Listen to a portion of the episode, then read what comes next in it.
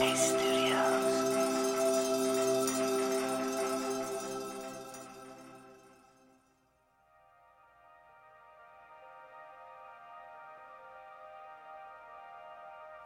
I'm Sam, and welcome to Radio Headspace.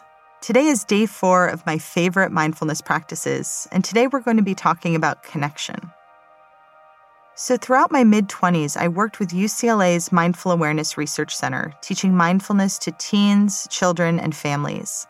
And I loved being on the UCLA campus, as there's always an interesting lecture to attend and a cozy cafe where I could chat with colleagues and read. I remember receiving an invite to a lecture titled Positivity Resonates Creating Health and Happiness in Moments of Connection. And it was led by a woman named Barbara Fredrickson. She wrote a book called Love 2.0, in which she discusses her research on the physiological benefits that moments of connection provide. She extends the definition of love to include moments of shared positive emotion. And she says that love is, first and foremost, an emotion, a dynamic mind body process that rolls through you for a few micro moments at a time when you connect with someone else over a shared positive feeling. Her research has shown that vagal tone increases the more we experience more moments of connection. It even increases from reflecting on the micro moments of connection that we've had recently.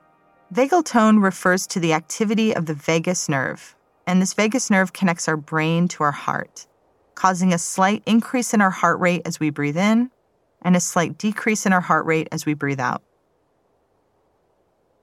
It's fascinating stuff, but the main takeaway here is that the greater our vagal tone, the faster our body can relax and recover from stress, which is pretty important for our overall health.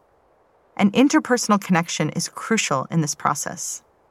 So, after I attended this lecture, I started to pay attention to the micro moments of connection that I had each day, and I tried to increase them.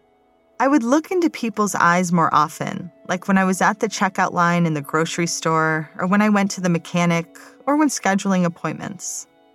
Doing this is an acknowledgement of each person's humanity and my own. We're no longer treating each other as objects around us, but as essential members of our wider community. Now it's such a strong habit for me that rushing through an interaction makes me feel like I missed an opportunity to connect this made me think about another researcher's work. Rick Hanson is a psychologist and senior fellow of UC Berkeley's Greater Good Science Center. Among all of his gems of wisdom, one that has informed my practice and my work with others is the idea of hardwiring happiness. Hardwiring positive states of mind like gratitude requires us to linger upon the positive emotions we felt and extend them by engaging our sense memories. So, why don't we give this a try right now? So, just think of a moment of connection that you've had recently or a moment of joy. For me, it was a recent trip to Sequoia when I went camping and hiking in nature with friends. And it might take a moment to think of something, so just take your time. And when a memory comes to mind, see if you can recall the senses that are involved in this memory. Well, starting with what you saw, what you could see, it was in nature, maybe trees or water, people that were there. And see if you can recall any scents in the air, anything you could smell. And see if you remember the temperature. Was it a warm day or cool day? What did you feel on your skin? And just take a moment to recall as many sensory details as you can really immersing yourself in this moment. And as you're doing this, maybe you felt your body relax a little bit. Maybe your shoulders move down away from your ears, or the muscles around your eyes or cheeks let go a little bit. So you really get a sense of the physiological benefits of this practice. And you might be familiar with loving kindness meditation and the phrases we use, like, may you be happy, May you be full of ease. And you can wish these phrases for yourself or others. To enhance this practice, you can focus on the felt sense of these wishes. You can think about what does this person look like? What are they doing when they're happy? And how do you feel mentally and physically as you imagine them experiencing this happiness? How does it transmit to you? And you can do this at any time. You can take a loving kindness break for yourself, sending the wishes to you or to someone else. The benefits are the same.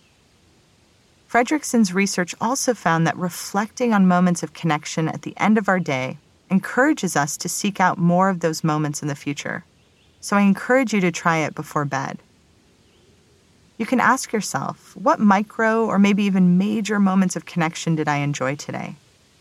Maybe it was a shared laugh, a smile, or even a smile from behind your eyes as you connected with someone in passing.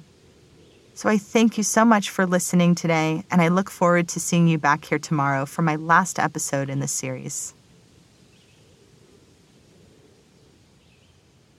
If you'd like to learn more about living more mindfully, download the Headspace app for free.